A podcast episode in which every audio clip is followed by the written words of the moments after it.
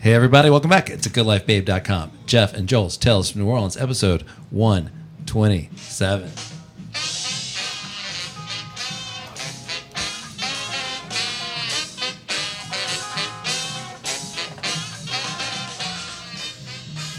Hey, folks, welcome back.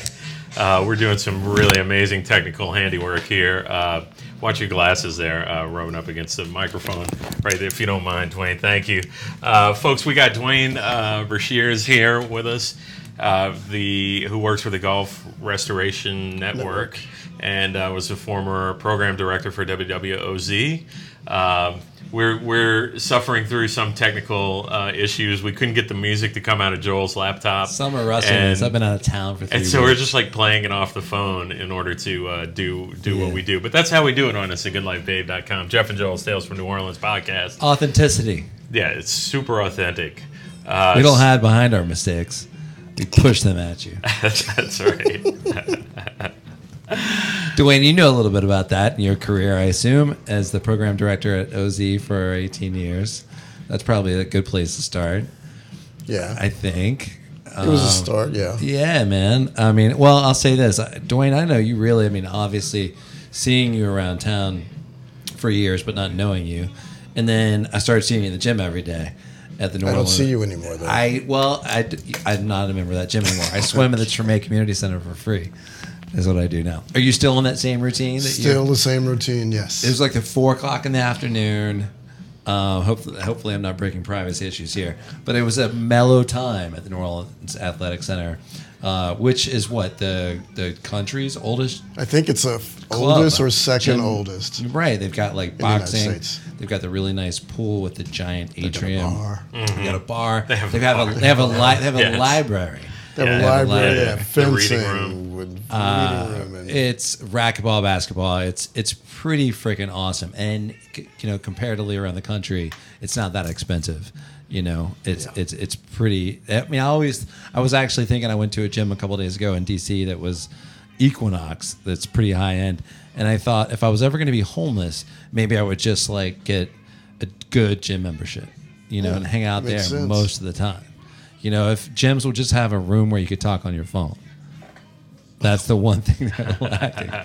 But Dwayne, I, I always run into you there, and uh, and we just you know whatever, just casual talking and stuff. And that's when you were back at OZ, right? Uh, that was Yes. That was back 2012, 13, 14, something like uh, still that. there. Yeah. Yeah, man. So what what uh, when did you start working at OZ?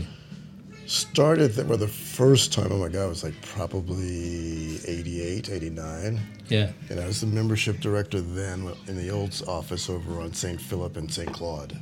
yeah. Stayed there for uh, about six months and then moved on and worked for the Jazz Fest. Went away to, to live in Austin, work over there for a while, but then came back to New Orleans in 98. Okay. After swearing that I would never live here again because it was dirty, it was crime ridden, the educational system sucked, blah, blah, blah, blah. Where you blah. from? Here in New Orleans. Okay, you're from New Orleans. Yeah. Yeah. First generation.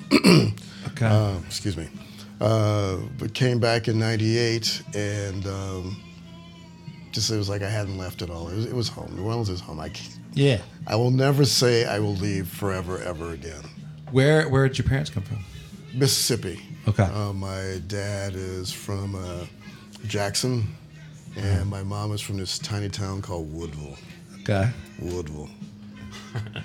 Not Woodville. Woodville. Louisville. Woodville. Yeah. right. So, uh, but they both they moved here independently, I guess, in the fifties. Okay. Met each other, and you know, I'm the result of that time together. Yeah. And then there are two other siblings. So, Nice. Are they still in New Orleans? still in New Orleans, they're all still here in New Oh, Orleans. good. Yeah. Yeah, yeah, yeah. What part of town do you live in these days? These days, Yeah. I don't know. It's part of the witness protection program. I can't- no, I'm I'm in Mid City. I've Been there since I moved back, and uh, I have to say it's probably my favorite part of the city to be in. Yeah. uh, just because there's a lot to do there. I can be there all weekend if I choose to, and not drive if I don't want to. Sure. Just, you know, walk to the grocery, walk to get a bite to eat at, um, you know, any restaurant around there because there's so many restaurants in mid that that that Yeah. that Carrollton Canal Zone is just Yeah, There's something there's new so popping much. up all the time. Yeah, that's right. Right. So um, and it's easy to get to any place I want in the city. I mean, I can Totally. be on I-10 like in two minutes, or downtown a quarter like in ten minutes. No, I agree. Yeah, totally. You know, I think it's safe to say that uh, Sue's new place is going to be right there. Yeah, By the way, you you remember? there she is, Sue Ziminek. Yeah, That's she- right. Yeah. She's taking over the, the old uh, was it Route 21? Yeah, Rue 21. Yeah, Yeah. exactly. Yeah. yeah. We that's got opening the in inside Hmm. October. scoop on that. She came on the podcast. On the podcast, yeah. Oh, Really? Like, yeah. before our little respite. Yep. Yeah, yeah, yeah. That's right. So 18 years at OZ, uh, you were with the uh, membership drive. Mm-hmm. At first, is that how it like? Is that look? Can we just for a second just talk about how great OZ is? I mean, everyone who listens to this podcast And it's on knows in the that. background right It's now. on in the background, right? It's always in the background, not just because of your presence, Dwayne, but we always have it rolling in the background on our podcast. And, you know, it's very meaningful to us and our listeners. Um, I have not known too many people who have worked there. We've had Cunin, David Cunin on the podcast. Mm-hmm. Uh, we've had Derek Smoker Freeman on the podcast. So we've had some DJs on um, my sort of loose understanding is the the folks to, to all volunteer all volunteer community radio station Mm-hmm. and the folks who work there are your your membership director your program director and station manager is that kind of it? Station Like- manager, CFO, operations, uh, community outreach, etc. Mm-hmm. I think all told, uh, there may be 18 staff members, 18 to 20. I haven't looked at the number since I yeah left two years ago, but uh, at that time we were like around the 20 mark. yeah Which is kind of funny because when I was at OZ the first time back in the 80s, there were five of us. yeah Right. and that was like back in the early, that was like the late '80s. And then when I came back in uh, '98, uh, one, two, three, four, maybe eight of us, eight, nine of us. yeah And then um, as time went by, we added another person in development. Um, and Katrina happened, and then we came back, and things just really snowballed. It's kind of weird that it took a disaster to make the station grow the way it did. And to get the kind of attention that it did, it's like all of a sudden, it's like you know, you uh, it's the end of a TV, the, a TV show at the end of a season. You come back the next season, it's like flash forwarded five years or something like that. And for us, it was kind of like that little flash forward. Like it's like we went from, um, you know, one level up two or three levels. Yeah. And had so Right, much, right. not just local recognition, but national and international recognition. and and probably giving as well. I assume during Yes. that period. Yeah, Yeah, I mean, at post uh, post K, uh, when we set up in Baton Rouge at LPB, uh, we actually relied on archived radio shows that people had collected and you know, sent to us to keep the, get the music back on the Wow. airwaves. holy Uh, God. That's yeah. good. That's great. You know, like old tapes of Ernie Cato Yeah, of and, course. and Reddy Teddy. So they were and- mailing tapes. They were mailing tapes in. mailing actually, CD we, albums, yeah, whatever. they had and just sending to us, and we actually were Yeah. having it digitized up Yeah. in uh, the, the New York metro area. Um, but Brad Brewster contributed to that. I some? don't remember. Those Hmm. brain cells are dead now. I'm sorry. Okay. yeah. I'm old. so you were all these tape stuff were coming to a place in New York they were digitizing and then And sending- uploading yeah. to your servers or uploading to whatever. our server. Yeah. Yeah. Because I mean, at that point in time, I mean, I don't know if you lived here at the time, but uh, New Orleans didn't have a whole lot going on for quite some time. Yeah. Uh, the uh, Mid City was pitch black. I mean, I was one of the f- first people to come back really and lived in Mid City. Got to my place and. Um, there were no lights once you got to Claiborne Avenue. Like the interstate was like the line of demarcation for electricity. Sure. It's just like Yeah. driving into pitch black. I'm like, what the, what the, eh, am I getting myself into? Because I can see, I can't see what's going on around me, but everybody can see me driving. through Right, that. exactly. And there was nobody else living in mid city at times, than Yeah. my landlord at the time. Uh, but over the months, we just put it all back together. And uh, but when we were set up in Baton Rouge, there were DJs driving in from New Orleans that had stayed here. Um, some from uh, like Lafayette, Lake Charles, instead of easy driving area for them to come in instead of doing their regular shows alone they would also do like a show after that, like a New Orleans music show, then a blues and R and B show. Or That something would like be played later, or that. No, they played, just played, put go back straight to into back? it and do like you know five hour Gotcha. shifts. Some of them. Wow, holy shit! And uh, because I mean, uh, that, let's not forget that we had a curfew here in the city after. That's right. I forget was it after dark or Mm-hmm. after Yeah, and you eight had or the- whatever. Yeah, I yeah. don't know. I broke the curfew so many times I can't tell you. Did you get hassled? Oh, same here. Did I get hassled? Yeah, like I mean, Do I've I heard a look lot like of. I get heard a lot of, but well, with uh, what do you call the uh, The National the Guard. privatized security that was here? Uh, what do you call them? Mm, they had a lot of. don't know. There was a National The- Guard the here for big one. quite some time. Black. Uh, Oh, the, but yeah, they had those guys were here. There were so many different ones. Black that were here. Ops. no, No, it's- the Blackwater is what it's called. uh, Blackwater. Yeah, Blackwater. Ex-military Mm. military people were doing private Mm-hmm. security here, and they were hassling people, like pulling them over if they were driving out at night. Be you know, like in mid city, like you were Yeah. saying, um, I past think curfew. maybe got stopped once. Like I knew some females who got stopped a lot, and Mm-hmm. it was kind of an aggressive tone, like a rapey tone Mm. from the Blackwater guys. Yeah, and- yeah. Ew. Yeah, It was Oh. strange times. You, you heard a lot of different crazy. Yeah, there were some Stories. strange things going on. Yeah, yeah, for sure. But yeah. how long you guys were? Uh, how long were you in Baton Rouge? Oh my God. Um, maybe f- four months, three, four months. Yeah, Because Um, I know it was, was commuting between Baton Rouge and New Orleans for months, like coming down, cleaning up the apartment, all that sort of stuff. And, um, excuse me, um, before we could find a space, because when we got back, the studio in Armstrong Park couldn't be used because all of the wiring, phone lines, et cetera, Yeah. were submerged. They're underneath the park. Yep. And that part flooded, Ah. so we couldn't Totally. do anything there. it's done. So uh, Damon Jacob was the chief engineer and still is the chief engineer after like 74 years, even though the station's like maybe 40. Um, and uh, David Friedman, who was general manager at the time, and I would come down in town and look at different locations to figure out if it was feasible or not. Right. And um, it didn't take too long to find something. The space became available in the French Market Corporation building. A lot of their employees left, did not come back. Pros K, they had a lot of space available, and I said, hey, how, how about you guys take us over? And we had half of the second floor at first. Um, then uh, they had some changes and they rearranged space, and we wound up ha- getting the, the entire second floor, Yeah. which, we st- which OZ still has. Yeah, So it's a good setup. You Yeah, don't it was a lose good power. You setup. don't lose power down there. We you know? didn't lose p- power down there. We're high ground. That's right. Um, and for the first time ever, all of OZ was under one roof. Right. Because, you know, pre K, we had the business office outside the gates on uh, St. Philip and St. Claude, and then the studio itself was inside the gates. Right. So basically a block apart. Sure. And our fax machine was around the corner at the Jazz and Heritage Station. for a while. Yeah, actually, for a while it was. And a, and a room for bands to play live. Uh, Yeah. At the new facility. At the new Yeah. facility, I mean, in the, in the, in the old facility, You had to cram in. you had to cram everybody into Yeah. the control into the control room. But with the expansion that we did made over in the, uh, in the French Market Corporation building, we actually created a, a performance area. Right. So that was that's amazing still. Yeah. Of And course. recording facilities there, so we can actually record the music as it's being played. Yeah. Because I was, I'm still speaking in the present tense. I'm like, no, I'm not there anymore. It's been two years since I left. Um, but two years is kind of nothing. Compared, Two years, I know, right? compared to the 18 years plus the years before that. Right. Because I mean, I, when I left, I said I want two years to just exist Right. before re-entering this this this working world. Sure. And uh, I blinked, and two years had passed. It's like, Goes fast. yeah, right. It Yeah. does. It did Yeah. go fast. Did you? Let me ask you. Did you? Um, was it a laissez-faire kind of a two years, or was it like a?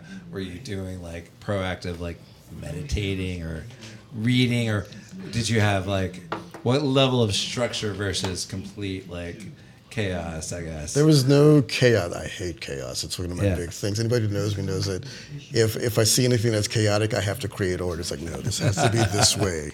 Right. It's like I'm not a control freak much, but uh, it's like chaos makes me crazy. It's like ah, Yeah. make this work better, make it more efficient, time efficient, space efficient, whatever. Um, but that period for me was a time to get some rest because I mean I spent 18 years yeah, at as program director, which meant being on call 24 7, sure.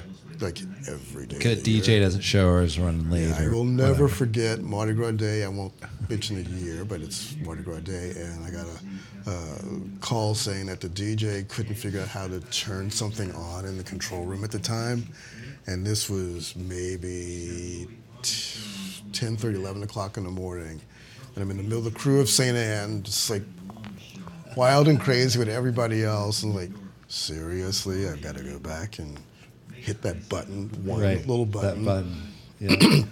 with a bunch of friends that you know, like anybody who lives here knows that if you split up from your friends on Mardi Gras Day, chances are you're not going to find That's them. right. You know, fortunately, I did find them. You know, I was like, this is where I'm going to be at this time. Be there, um, and that's that, how we made it work. But you know, it's just knowing that at any point in time, any of us on staff, or most of us, not everybody, but a lot of us on staff, were on call and had have to go in and take care of things. Yeah. you know, the radio station was a wasn't a nine hour a day sort of gig. It's 24/7. You tune in, you want to hear Rosie. If if you're in, in, in, in Belgium somewhere, you're tuning in, you want to hear it. If you're in uh, Antarctica, where we actually had listeners down there, um, you want to hear it no matter what, no matter what time of day. So we had to make sure that that was always available. So, so coming back in '98, I'm curious. You're talking about eh, Belgium, listeners around the world. I just pulled that from out of my. but that's one of the things about OC that's so awesome. Because when I've been away, and so many people come on our podcast, go back and forth, leave for a job, come back, get drawn back, like you said you did from Austin. And- But OZ is always there. you Always. know? So at 98, where was the internet? It's, it's a good life, babe. Is also there. Shout out to our listeners in That's Belgium. right. By the Belgium. because we are international. we have they've got the Japanese, we've got the Germans. That's right. and all Yeah, those folks. it's, good- exactly. The Um, Dutch.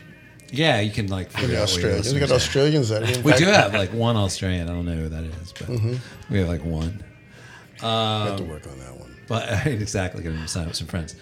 Um, but 98 was how far into the internet was OZ when you got back at 98? We already had, they had a website Yeah. um, at that point in time.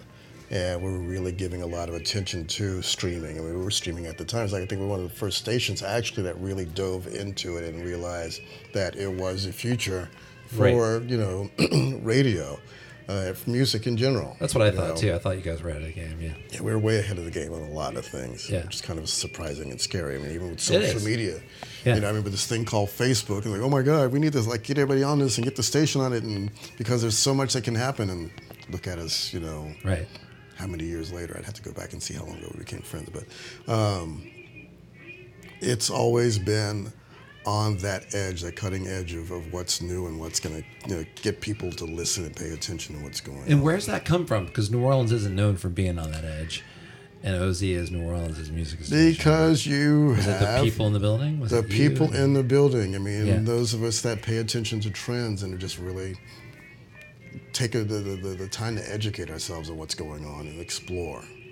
Uh, I have to say, I mean, over the years, there's some tremendous and tremendous people that have crossed that threshold Yeah. and worked at OZ. I mean, I could go down the list of, you know, uh, Crystal Gross, Lauren Del Rio, Scott Bourne, Dee Lindsay, who is still there. Dee was there when, when I got there, and she's still there, and she's holding on as artist liaison. Uh, Maurice DeJohn and, and, and Damon and, um, and Jorge. I mean, these are guys in long gone now, Russell, uh, Shelton. You know, Yeah. I mean, there was a period where I call it the the golden age, where like we were like almost inseparable and shoulder to shoulder, making sure everything happened. Is it kind of Yeah, like yeah. SNL cast or something? Like over the years, your the cast It crew really was. sort of changes You know, it really was. year to year and you know, and um, era to era. even though you know the years later, we're still a bunch of us very, very close, even though we don't work together anymore. Many of them have moved on. Yeah. but we still maintain contact, whether it's, you know, get together for drinks somewhere or, you know, s- an engagement party a few weeks ago or Facebook or Instagram or whatever, but we maintain contact with each other, texting on occasion, going, I missed your face and something like that, Yeah, yeah. you know, so it's family, you know, and that's the thing, I mean, and that's one of the things that, you know, we promoted, that I promoted about the station is that we are one big dysfunctional family. you know, it's just, I mean, we're not perfect. None of us are perfect. Yeah. And we just embrace it and have the doors open to everybody to come in there and just be a part of it. Yeah. Yeah. When you when you started, was Jerry Brock still there? Jerry was long gone. Long when I gone got there, by even then. the first time. Right. Huh. It's so funny because um, so he, mu- he must have only been there like four or five years or something like that at the very beginning. Not even that much. I have no idea. Not no, no idea. Right. I think I skipped that chapter when I was reading the book. Okay. Uh, Um, I'm kidding.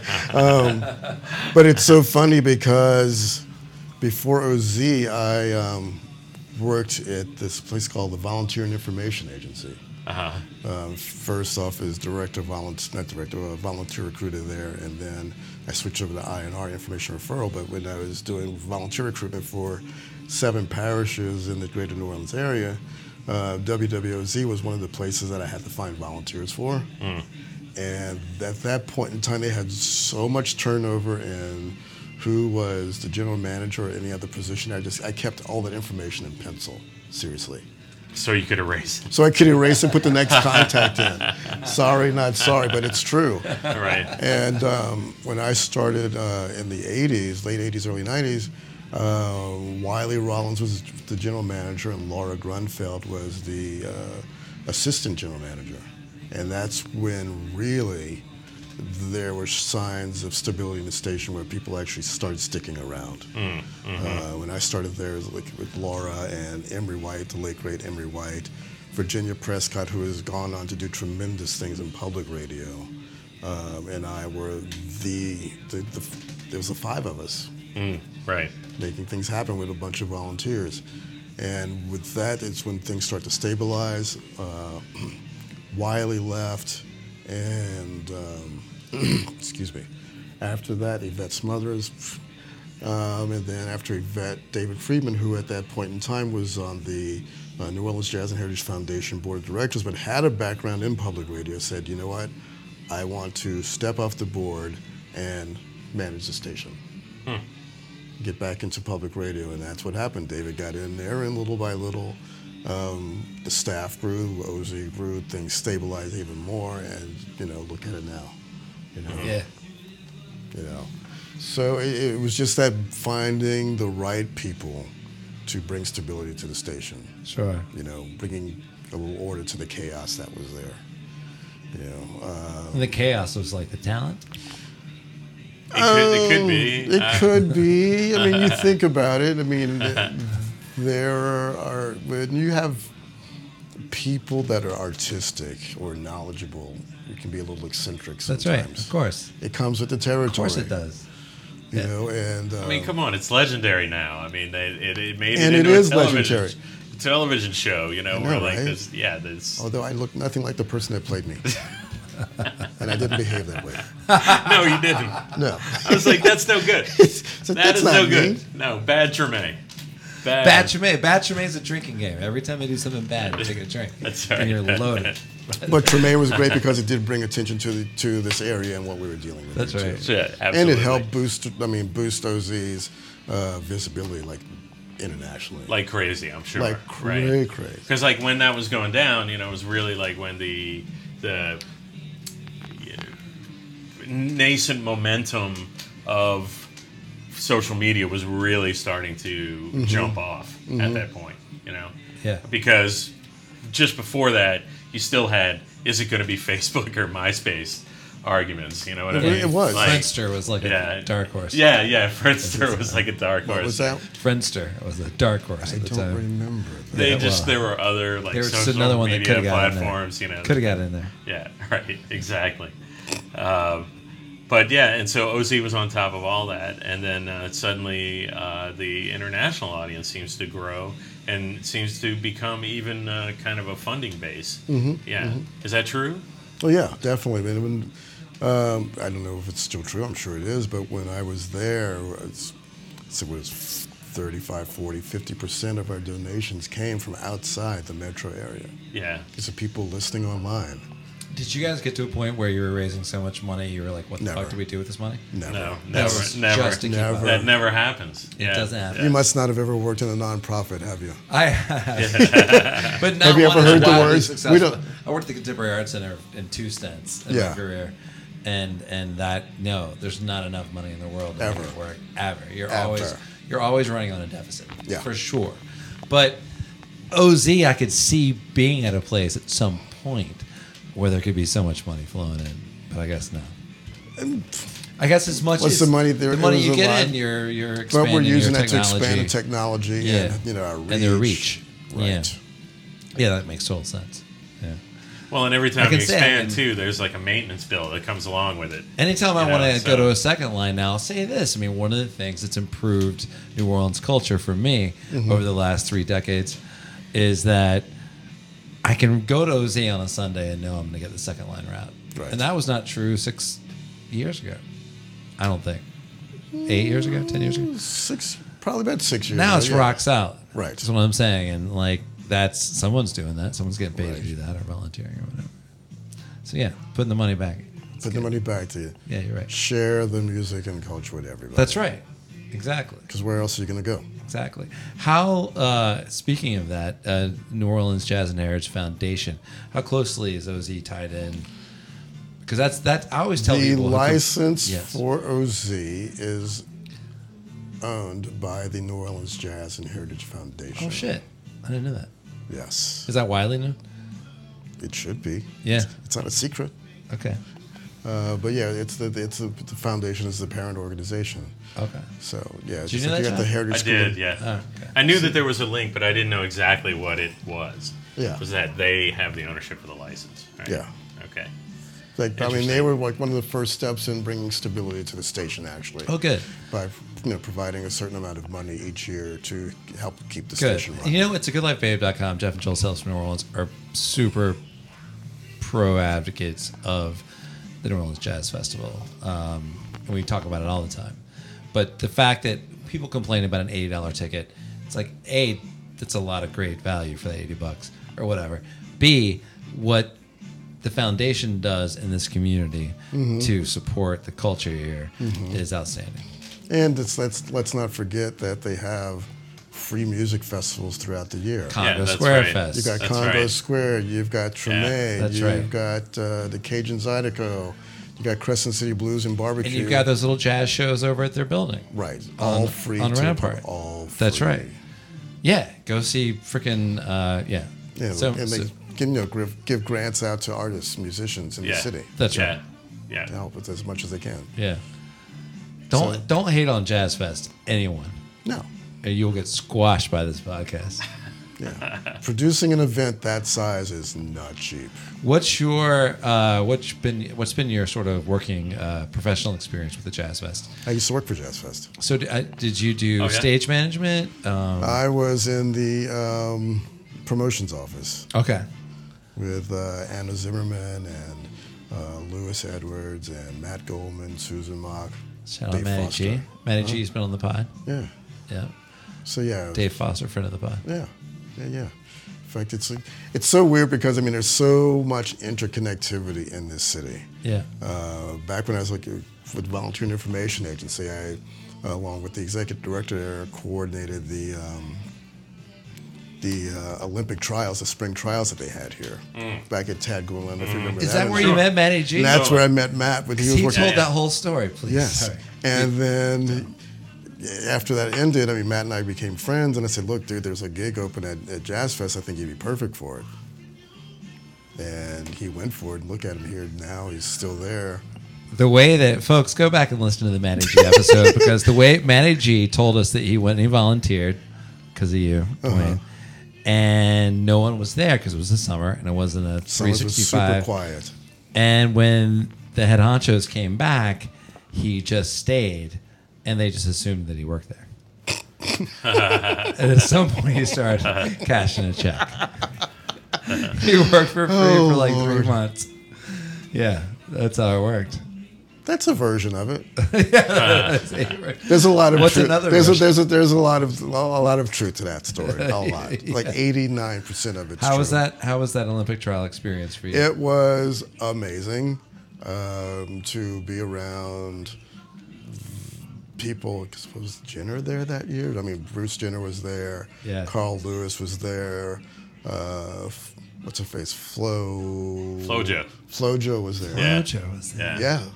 Yeah.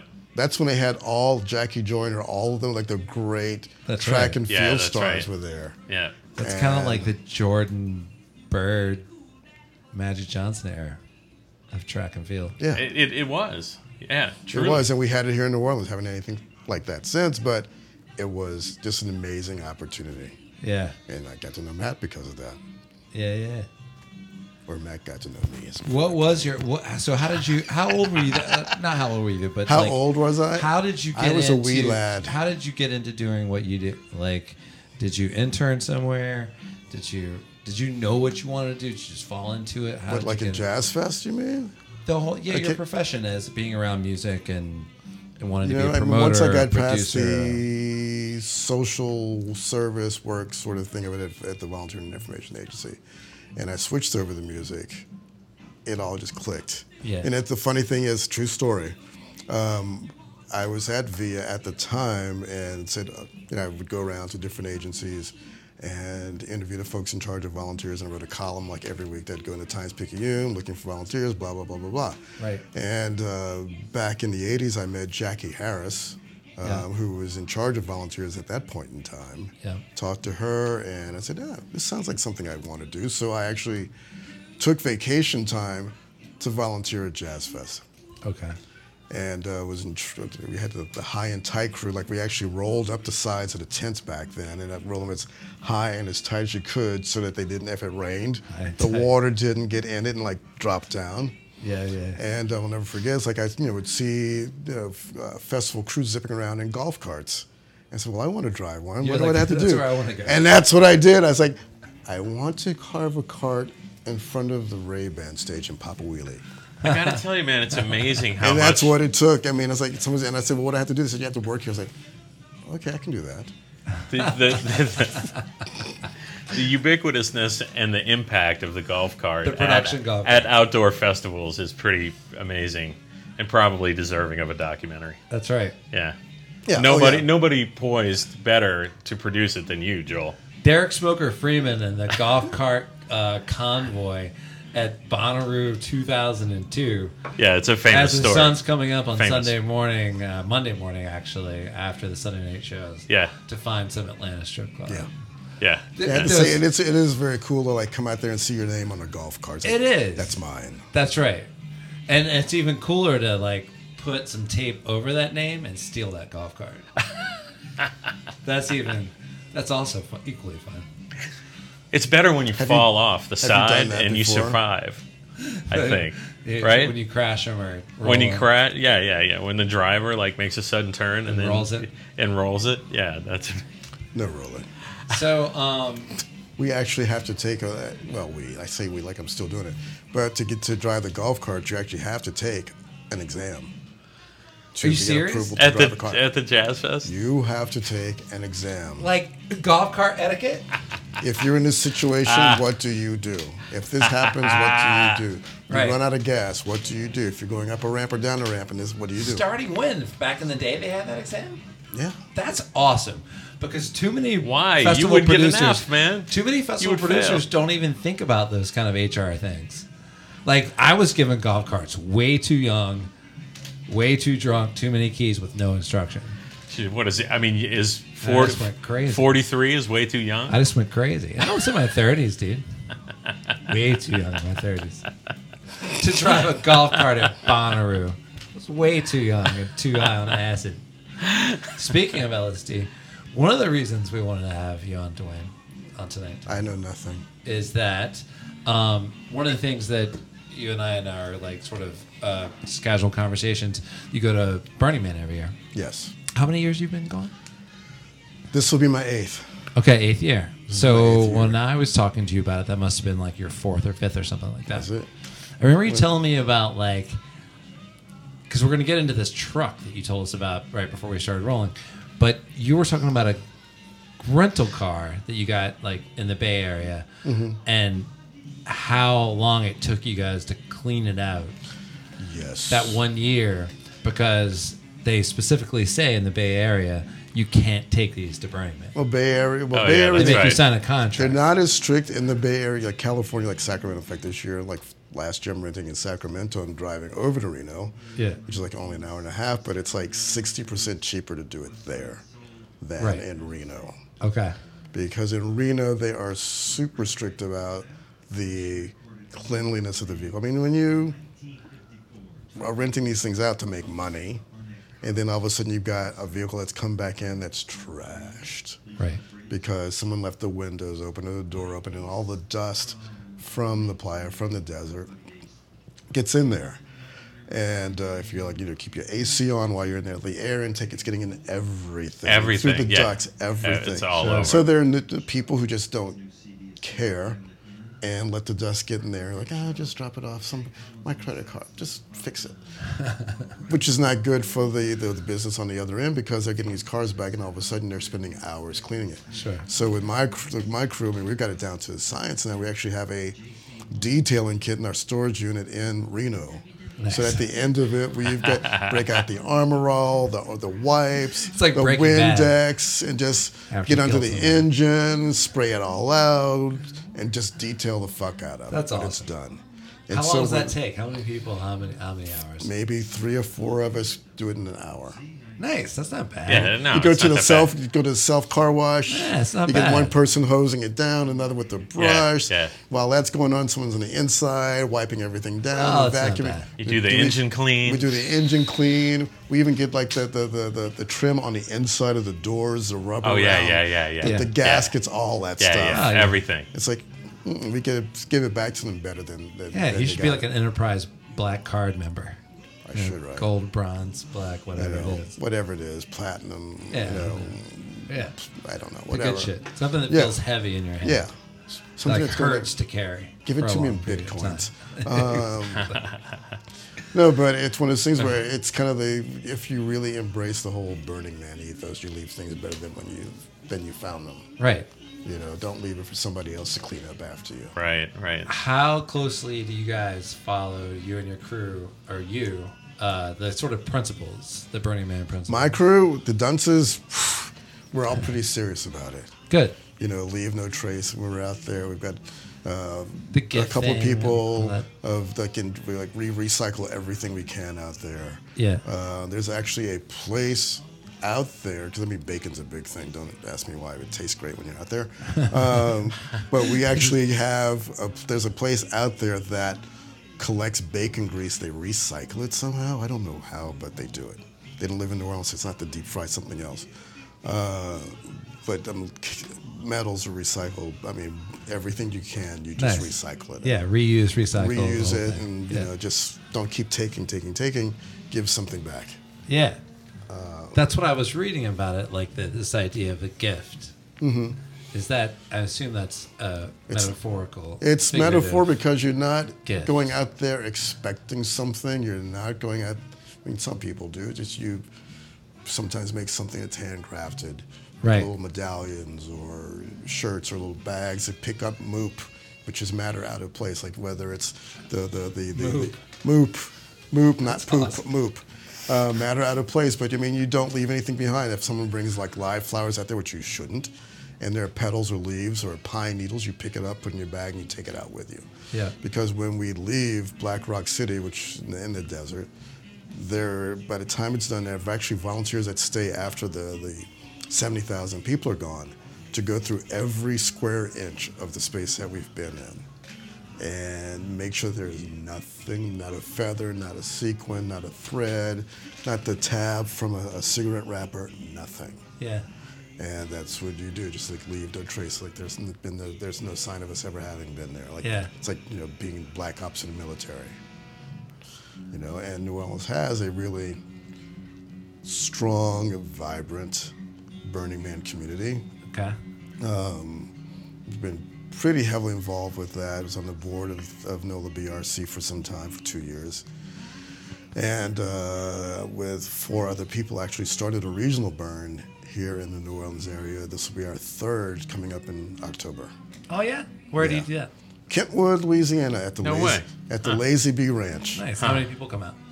We're keeping it small. Uh, we hit 300 last year, but we're just over 300. Nice. And we may go to 350, no more than 400 this year, depending on if we get enough volunteers out there, because Yeah. none of us are paid at all. Everything that happens at Burning Man, and uh, for the most, not everything, but we just depend a lot on volunteers with the regional burns, volunteers from medical, excuse me, medical to rangers to the welcome, you know, greeters. It's all volunteer driven. Is that a word of mouth thing, or do you guys is there a place our listeners can go to? Um, your listeners they're can go to engulfburn.org, engulf, E N G U L F B U R N dot org, or they can go to the Facebook page to find out about it. And then But Bernie, the cool thing is, it's like 90 minutes away from New Orleans. Cross the lake and you're there. yeah, Any uh, surprise visits from Britney? Britney Spears? Who's she? She's from Kenwood. I know that. And the first thing, the funny thing is, I'd never been to Kentwood until we were looking for land and went over there and checked it out. And I was like, driving through Kentwood, it's like, now I know why Brittany got the f- got out of this town. It's like, Sure. I mean, there's real. I mean, there's some super nice people over there, but I can't see someone that has that passion, that drive, staying there. Oh, sure. No, of course. Yeah. You know, So uh, Burning Man though Oh, is baby, how, baby, how many what you people say. now is Burning Man? Hmm? How many people go to Burning Man? seventy thousand these days. Tickets sell out usually about fifteen to twenty minutes, Yeah, and as of right now, people are still scouring the universe trying to find tickets. and how many people from New Orleans that, that you know? It varies from year to year. Um, I'd say all told, there may be 150 to 200 going out there. yeah, and you guys are you guys a collective? Mm, No, actually, um, you've got uh, members of uh, Trifecta here. Um, I'm with uh, a Confederacy of Dunces after the book. Yep. Um, there are the Swamp Fuckets, who I don't think they're going out there this year. There's Themeless. Um, and I know there are two or three others. I just can't remember the names. Sorry, guys. Yeah, yeah. It's been a long day as I've been packing to get stuff out of here. Yeah. So you, you were saying when you walked in that you you guys packed up a eighteen. Uh, 18 wheeler. yeah. with sort of a bunch of like the the trifecta is one of the biggest camps out there. They have folks from New Orleans, um, Las Vegas, and I think some from L.A. And they basically take up the entire block and Okay. create little pods of the different communities in there. Uh, but they had, like the New Orleans group has like this little playground and Narnia and a few other things out there. They have to break everything down to bring out there, set it all up. Yeah. So there are a few of us that get in there early before the gates open, me for one Nice. uh, to get all the camps set up and the things that are going to be there to amuse people, intrigue them, and, and capture their, their imagination. Is that mostly visual and audio art, or is it also? Are you doing just? Are you actually building, um, uh, domiciles? Everything. Yeah, everything, all in there. Because when you get there, there's nothing Sure. there. There's nothing that lives But- out there. There are no insects, no birds, no reptiles, nothing. Right. So we're out there. Some of us live in tents. I, it's me. I just live in tents. Funny thing is, before this, I wasn't even a Boy Scout. I'd never slept in a tent in my life. uh, but some people bring their RVs out there. Some people have RVs brought out for them. There's Ru- an, they rough it. They have it delivered. Um, and there's actually even an airport out there during the event. really For all the celebs and others, just fly. the wealthy to fly in there, do their thing, and fly out. Um, but yeah, we, we tend to rough it. Like our group and Trifecta are both on the Esplanade, which is like the it's basically saying the front row of the or- of the, the, the theater. Oh wow. So we're like front row center, and Trifecta's like Are you it's serious? four o'clock in Esplanade. Yeah, Yeah. So the theater being a performance art venue. but It- you've got it's set up like a clock, so it starts at. Uh, Two o'clock and goes around like like, I see. and two o'clock, three o'clock, And you're at two four o'clock. fifteen. We're s- Yeah. we're six forty five, and the other gotcha. New Orleans group is at four fifteen gotcha. on the Esplanade, which they out there say Esplanade. and We always correct them, or we serve lemonade on the Esplanade. uh, but trifectas of, of lots of art, uh, interactive art, and music DJs. Yeah. We are in a collective, like Snowflake Village, which is made up of camps from around the north. We bring bring that little extra southern something to it. We've got like our lounge there with a bar set up, Night of Joy Bar, um, and a couple of our DJs, like George Ingmeyer, who's on OZ, he's like Yeah. one of my best friends, and he's out there DJing, and a couple other guys, a friend of Luca from New York, who's actually Italian uh, by birth but lives in New York, goes out there and DJs and play music and a Uh, friend of ours, Matt Mosley, does readings from the book Yeah. and pretends to be Ignatius. That's so great. I think I went two years ago, two last year, and the two year before that, we actually served hot dogs and had a, a hot dog cart out there to serve hot dogs to people. Wow. And that's the thing you don't Like a go out lucky there. dog card. Yeah. uh, but that's the thing out there. You the only things you can buy out there are coffee and ice. In everything else, you bring out yourself, your food, your water, whatever you're going to drink, whatever you're going to eat, even your own toilet paper. If you have to go number two, you better hope that somebody left a roll in there in case you can't make it back in time. Right. But what it is, is I mean, it, for me, it's been an eye-opening experience, one of the best experiences of my life, next to going down to Cuba and Carnival and the Storm of the Mikada anniversary. Um, but to go in there and be around 70,000 people that are intelligent and creative and just thinking outside the box is amazing Yeah. and to know that you're out there relying only on yourself and that you are one of my favorite things really is to be cut off from the world for two weeks because you No Twitter, text, no Twitter, no Facebook, email, internet, shit. no cell phones, no. Yeah. I mean, you might get reception for like five or ten minutes at like sunrise when everybody else, a significant number of people are sleeping.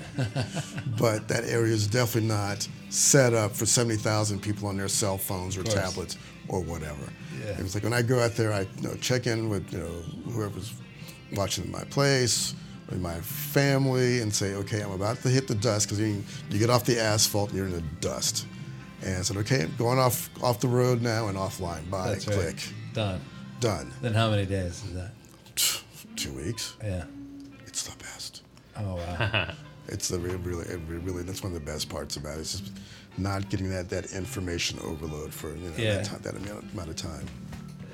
And is it like is it more akin to like say a festival going experience or going down the rabbit hole in your deepest It's whatever Thoughts, you both. want it to be. and does it change from year to year? You for can find whatever you want, and sometimes you find things that you didn't know that you wanted. Yeah. until you're out there. Uh, I mean, they have DJs, a lot of clubs that the Rockstar Librarian pros, uh, publishes all the DJs that they know of that are going to be out there on, you know, at different camps. But it's not like you've got to stand in line to wait to see somebody. Just like walk up to it, or you, there it is Sure.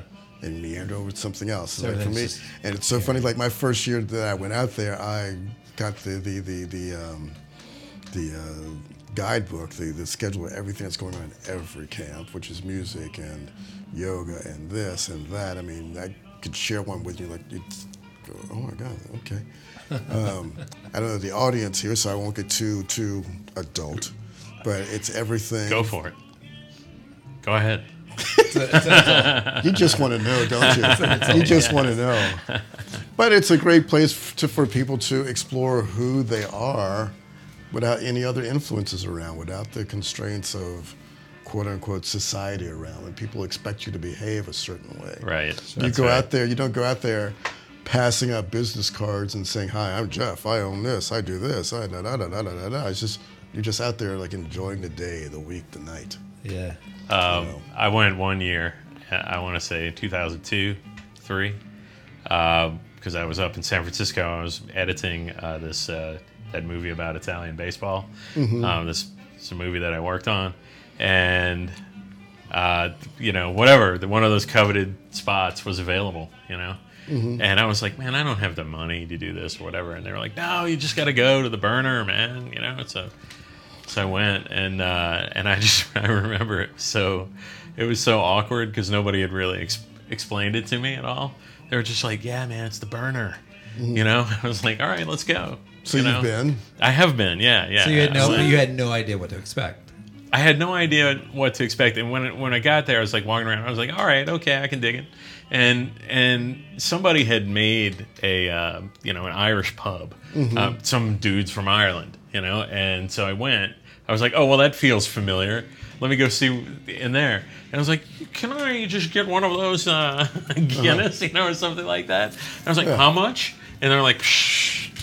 You know, like it's not Right. You can't exchange anything can't- for you money. You, could- no, know, nothing, right? Yeah, not at all. And I didn't know. I didn't know what the rules were. So you had know, no so, idea like- what you were getting into. No, I had no idea what I was getting into. You know, it's like we'll go in there for like five seconds, come out, and then there's just like a group of nude cyclists going Oh, by. That was He had a- Wednesday's uh, Yeah, the yeah. naked bar crawl. Yeah. yeah, the naked bar crawl thing.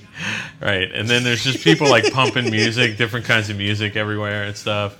And at night, at, at night was, I think, the most surreal uh, thing because there's no light unless the moon is out. And um, and whatever the ambient light is that comes from, you know, probably at that time, 45,000 When- people. when- or something. when- when were you 02 there? times or something like that, 02, 03. Oh, it's- Yeah. So it's still small scale. It's probably maybe twenty five thousand, maybe. Yeah, yeah, twenty five thousand, something like that. And uh, and so it's like, and then people have made all these. There's a lot of people from the film industry, I, I believe, that are out there from, you know, who art department uh, type people, and uh, and there's just really clever inventions that people make for nighttime presentation. Mm-hmm. Um, and for the longest time, and maybe even still, they had the giant moving pirate ship. It was a bus that um, it was a I little. think that's still there. It was a full size bus that someone had crafted a uh, a pirate ship around, Mm-hmm. and they took it out at night, and so you would just see this pirate ship, and it looks like it's floating on top of right, Right. exactly, Yeah. And then 'Cause they the had bus the is dark and the, the- guy who had the. Uh, I mean, you know, at the time, I was super impressed There's still with this. the yeah. There's still the lady sassafras out there. oh, too, what if is you remember. that? What is that? The sass. Uh, it's a well. The base of it is a s- school bus that wa- had uh, Yes. a, a, a, a, a paddle boat built around it. Oh, there you go. Maybe And that's what it was. You know, my The memory. funny could be- thing is, Coco Robichaux was part of that group, and Oh, yeah. actually his All right. his his bust is on the front of the sass. Oh, that's great. And I'll never forget my first year out there. I actually saw him out there. I was like, I had no idea. You know? But it's this big steamboat that's out there just driving around and uh, like playing music. I mean, whether it's New Orleans music or house or whatever they, the, the DJ wants. And that's the thing too is like they don't say you have to play this. It's whatever the person playing music playing music wants to play. Yeah. Yeah. And uh, I, I I'll say at the time that, and you know, maybe this is like kind of dampening the spirit of the whole thing, but like Don't at do a little a, a little bit, it was, it's like you at that time you you had to be careful out there at night, you know, Mm-hmm. because people are just they're in vehicles, you know, and they're just like they're like going around. It's pitch black. And stuff, and, And- Yeah. like who knows? You know, you might like that's why you taking wear a couple something of mushrooms, you know, or Wear something like something that. bright. or something else. But I think that I- yeah, exactly. Like like that's probably increased more now, you know. But then there were people just walking around seriously in the dead of night. You're just walking, and suddenly like, whoom, there's somebody like in your face, you know, and, it you didn't does realize it. You know, still happens, I'm It's- sure. Or Yeah. it still happens. One Right. of my best friends, like, we'll walk around at night and we're all like well lit with our L wire on us or whatever, something that blinks or whatever. And you Yeah, walk. Right, E LED right. clothing. LED Yeah, yeah, the E clothing. I LED mean, there are all clothing. sorts of things you can do. Sure. And, uh, you know, somebody will walk by with no lighting. I was like, we call them dark wads. And without, miss, without, the miss, dark without, wad. miss, without missing a beat, Dennis will go, you're going to die out here. And just keep, just keep walking. Well, it's true. I mean, nobody's. Hopefully, nobody will. Yeah, but you but run that risk you when need you've that got light on. big vehicles out there. These things the size of boats. I mean, like there's one person that had a humongous yacht that they, they had out there. It's, Yeah. it's still out there. Uh-huh. And if the driver happens to look away for a minute, or you're lying in the dust with no lights on you, So you And- need to be lit up. and you're covered Yeah, with yeah. dust, so there's no way of seeing it to you on top of it. Then you're a you dark could- wad. You're a dark wad. You might be a speed bump. yeah, yeah, you might be a speed bump. Sorry. Dark, dark wads become speed bumps. But then I also I'm going to remember start using that word, dark wad. I remember this too that there was uh, I was I was with some people. It was like a, it was really was like a scene out of like an '80s movie, and uh, so these dust storms kick up right from time to time, and when they kick up, like the lighting is really beautiful in a dust storm, right? So like the sun becomes very very uh, like gauzed out completely, and uh, and the light becomes extremely diffuse. And so the light was bo- coming this way toward us, and there was this metal sculpture, and we were like, "Let's get to the sculpture," you know, we'll- you know, and s- try to. So we wrapped our faces and put some goggles on, and so we're sitting there, and we just must have looked like, uh, you know, like Mad Max or something like that, and uh, and in the, out of this uh, haze came this naked woman with like a silk thing uh, with the light behind her. Mm-hmm. Right. You know, Yeah. just like why? So she's sort of silhouetted.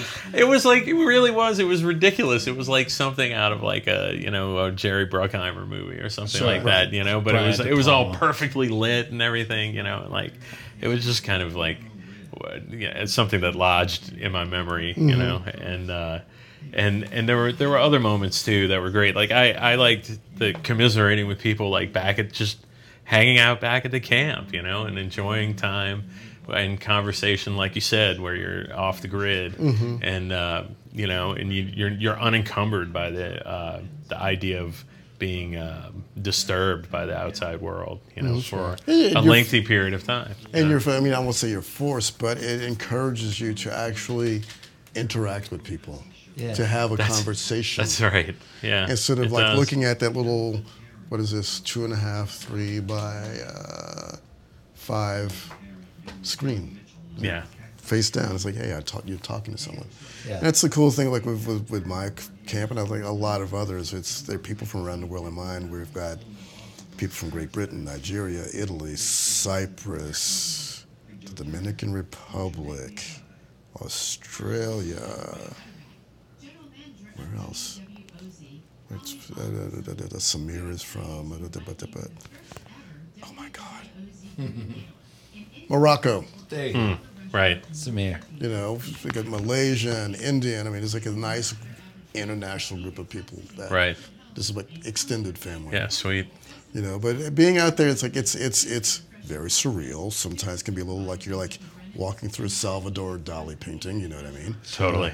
Uh, but Yeah. there are other times when it shows you what you're made of because you're living out in the elements Yeah. where you can have nights down in the 20s or 30s or like last year the surface temperature hit like 145 a couple of times Yeah. um, they had the, the fires out there right not far from us and i don't know if it's true or not but as, it was so hot that we had tornadoes out there in fact my camp got pretty much leveled last year it's like we're looking at this dark cloud of, of brown coming at us like it's dust coming out of the tornado like, what is that it's like oh dear god How far? yeah. How far into the Oh, it, wh- it whipped straight over us. There was like the big one and the small one. was that right the behind it. beginning of your of the? That there, was was that Monday or Tuesday? I think it was Monday, because our thing in the camp is if it's not built by Monday, f- you know, screw Yeah. it. If you really are into it, knock yourself out and take it on. But the camp as a whole will not necessarily do it.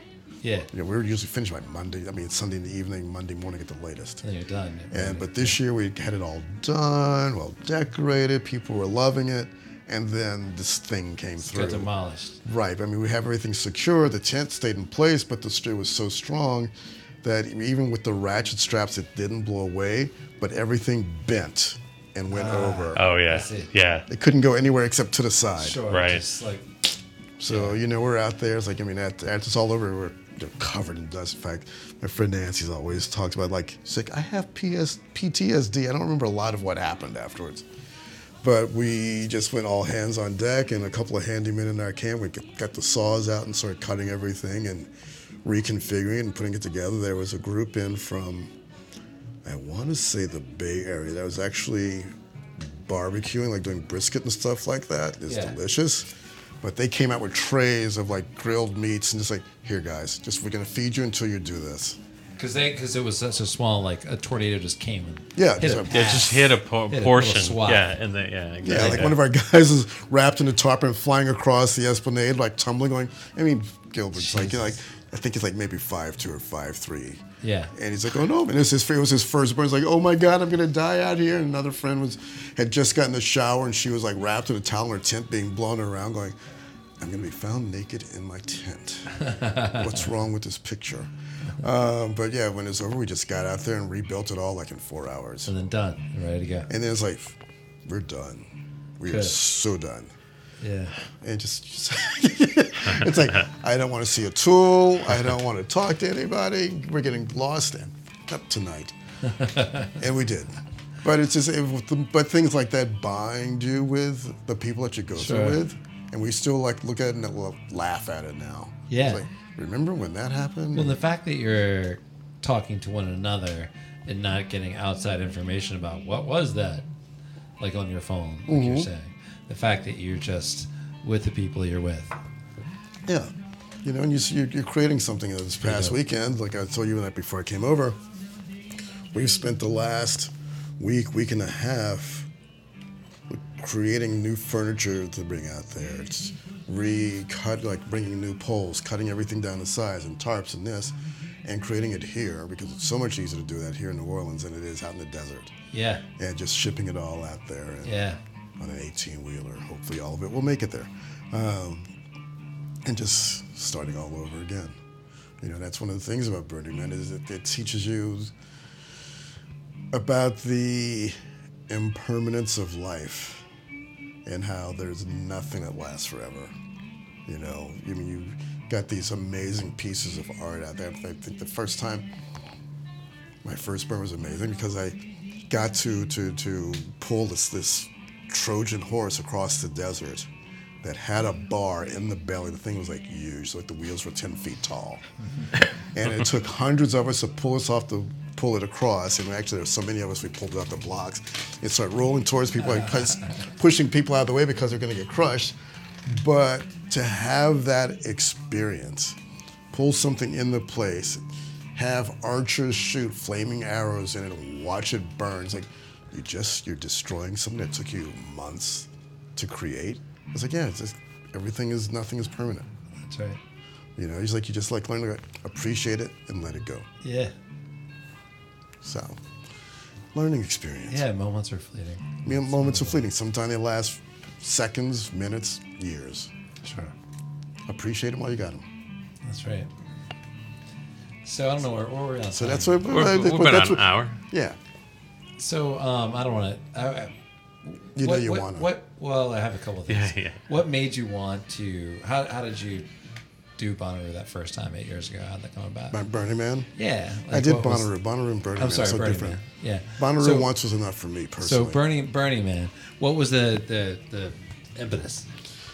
the impetus. Um, oh my God, this was when uh, early ni- 98, 99, There were uh, a bunch of us here in New Orleans that played soccer together and hung out and did things at the Foreign Boys Club is what it's called. That's like one of the few American-born people in the group. But uh, a couple of friends of mine had mentioned that they'd been out to Burning Man and you know, like you know, zipping around in lazy boy chairs, shooting guns, and doing this and doing that. It's like, oh, it sounds like a wild time. I kind of want to do it.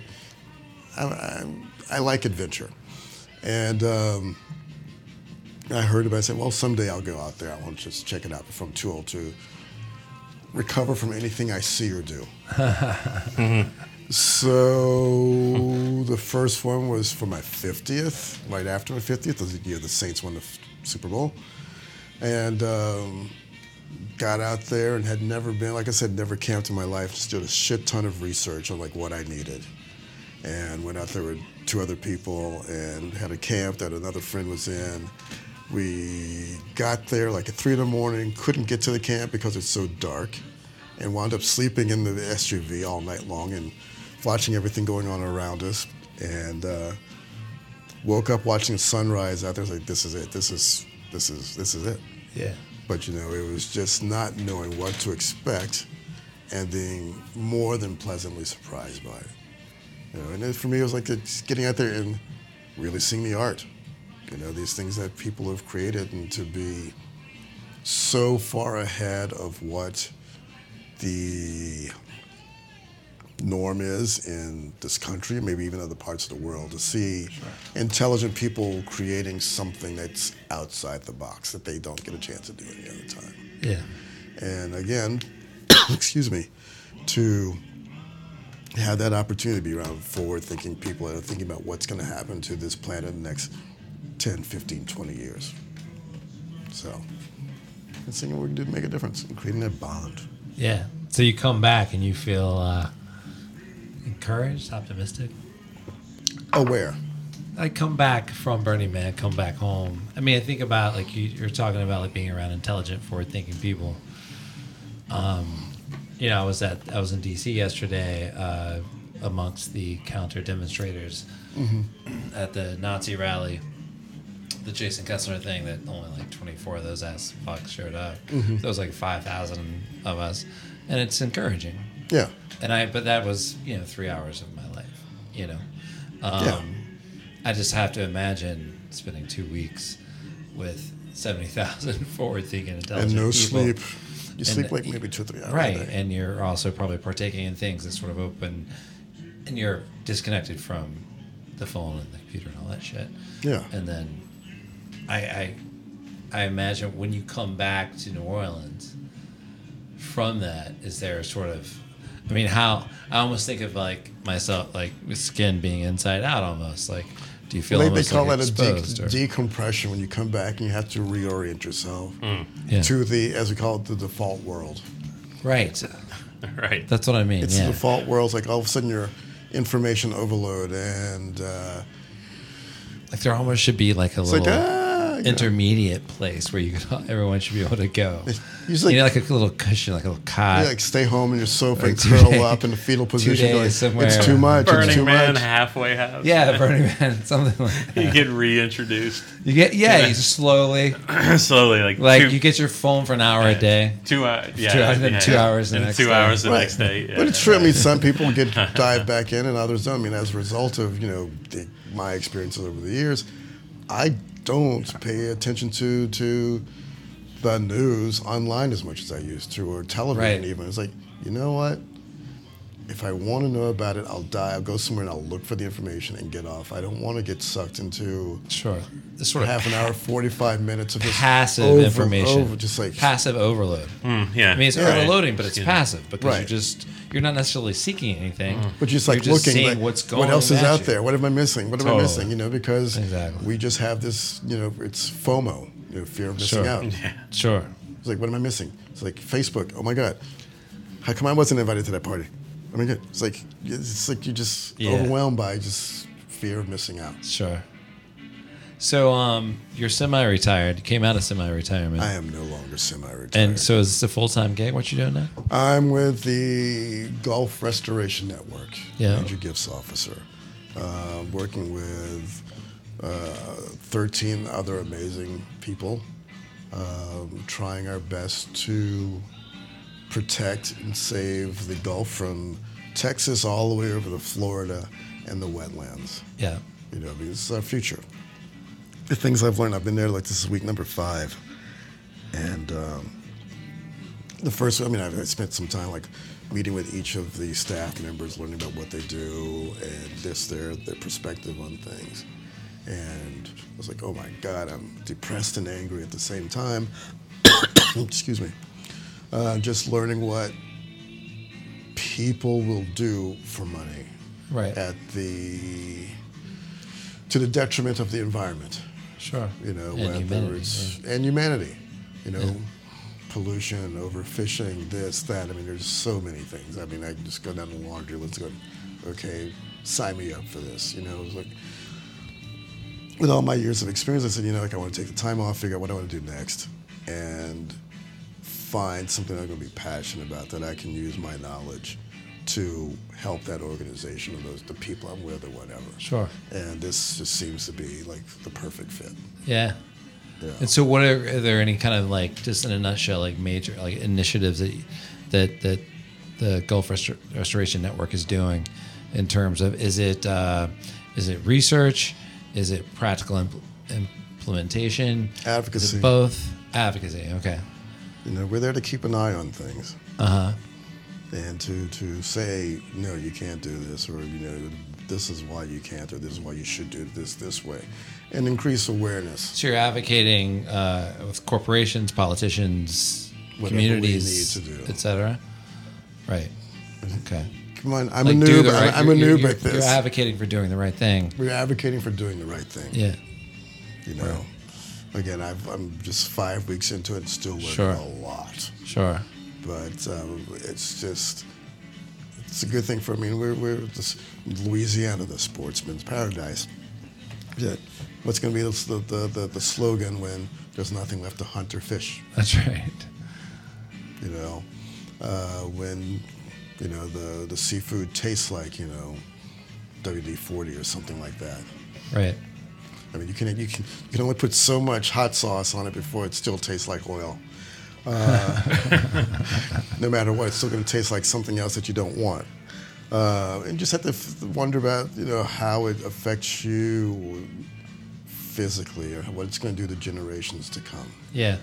You know, if these these these the, the waters aren't protected, if the land isn't protected, Yeah. you know, are we all expendable for the sake of a dollar or two dollars and fifty cents? Yes. but is there some good news? Like, I I mean, do you, is, is are there some you're learning about a lot of stuff that sucks? I'm learning about a lot of stuff, but I just know that it's under the current administration. I know we will always have something to do. It's going to be an uphill battle, Sure. you know. I mean, I just read. I mean, I just finished saying I don't read as much, but I pay attention to what some things, some things that are happening now, and just looking at the, the how the EPA is being. I mean, just like No, he stripped. just he just signed something that's going to allow mining companies to dump into waterways. You know, so that's going to that's going to shed into the greater Mississippi Valley watershed, and it's going to come down and it's going to empty into the Gulf of Mexico at the mouth of the river, and it's going to create a larger dead zone. And, And asbestos is back. and- Espe- oh, yeah, let's, let's not forget Yeah. it's being reused in different ways, like in sealants. We use it in tremendous ways. People have been telling me that asbestos used correctly is great.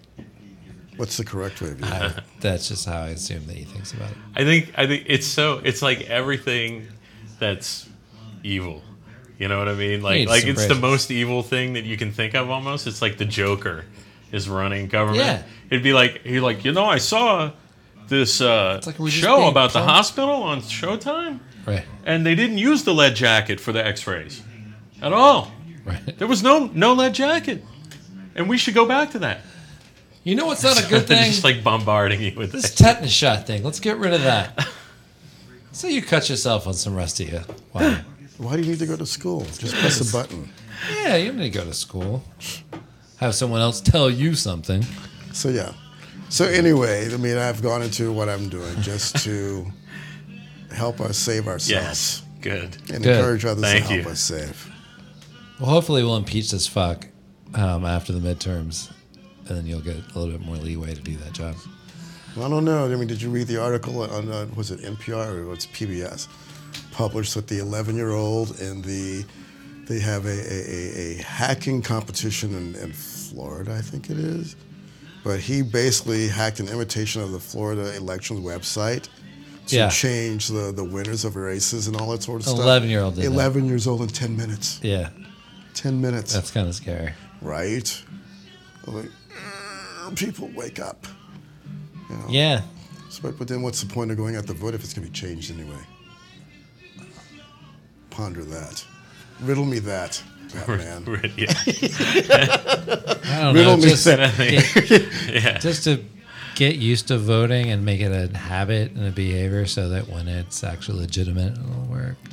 No, it should be a habit. Everybody should be out there voting. Yeah, we gotta get out. Look, there. I think despite any of the any of that, and I agree that those, I mean, clearly those security uh, risks are maybe greater than risks. Maybe there there's a, a better word to uh, gut gaping holes. You know, I don't know what, but I still have faith that there is a blue wave, and that that blue wave is coming, and uh, you know, just listening to another podcast the other day was somebody, and I, th- I thought somebody very smart was talking about it uh, as a minimum of 50 seats in the House, and like a super tsunami would mean 70.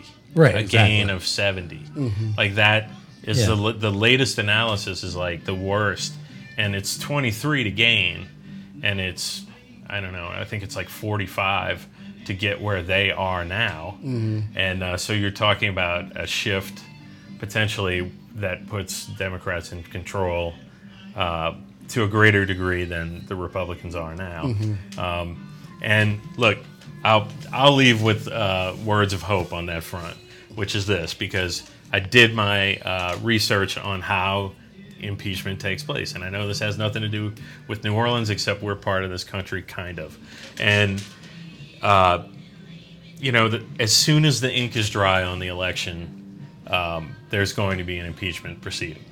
And as long as the committee votes to have that happen, um, there's no way because you only need a simple majority in the House Right. in order to get it referred over to the Senate. There's no way it's not happening. So there's going to be a trial. There's going to be an impeachment trial as long as you get out and vote. And that's the thing that I think that Democratic strategists should be pushing, although I know they're not. And that's what we can do on podcasts like this. Yeah. If you vote for your Democratic candidate, there will be an impeachment trial, but he's not going to get impeached. So that's what's Right. going to happen. He's 'Cause it's they're not going gonna be on the they're Senate, going yeah. Mm-hmm. because you have to have a supermajority in the Senate Right. in order for it to happen, and he's going to get acquitted. But then what's going to happen is this: is that the prosecutors who are in possession of that evidence are going to wait for him to resign or leave office, And and then, then go for- they're going to put They're him in gonna put him jail. in jail forever, yeah. And if I could say this finally, the only way for him to get out of this, which is exactly the same track that Nixon took, is to resign first and strike a deal with Pence to be pardoned in order to avoid jail time. That is, and I know Pence is just as bad, but at least he's a stooge that gets controlled, and he's not running around trying to start wars and perhaps Yeah, a he's trade controlled war. by Congress, for And, sure. I mean, he's Whereas he's going to be Trump isn't, controlled. yeah. Anyway, my point is this: is that there's a path to getting rid of this guy, and um, Just got to vote in November. you just got to vote in November, and Mm-hmm. you got to and you got to have at least enough faith that uh, turning out is going to help to get rid of this fascist wave that we have right now. And I will say that again and again, even though I know a lot of people don't they don't want to use the language fascism and they don't want to use the language Nazi, but guess what? For about ten years before there was Hitler, they were saying the same thing. You know, oh, it's not so bad. Maybe it isn't. Who knows? Let's guess. Don't guess about it. No, Just accept exactly. the fact that it's going to get that bad. Accept what they're f- saying. and use that as momentum to go Yeah. and vote. Well, it's actually it's funny you should mention that the, the thing with Hitler and everything that was going on before that. Just take a walk through the World War II museum and look at the propaganda that was used Yeah. leading up to the war. It's Yeah. like it's like holy shit. It's like deja vu, or as I say, deja vu, because I'm looking at the same thing.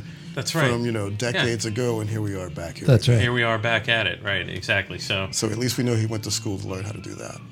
World War, uh, World War uh, II Museum in New Orleans. everybody. Yes. that's right. That's Come right. visit. Come and visit it. Go there on Sundays. You can meet my father. He's there Is he? volunteering. Yeah. Sweet. Does he look like you?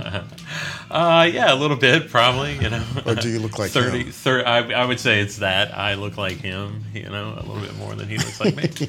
uh, but uh, anyway, uh, Dwayne, thanks for coming on the show, man. You've had a storied career here in New Orleans, uh, and some of uh, being in a great position to do good for this city um, with some cultural institutions that are uh, really uh, indispensable.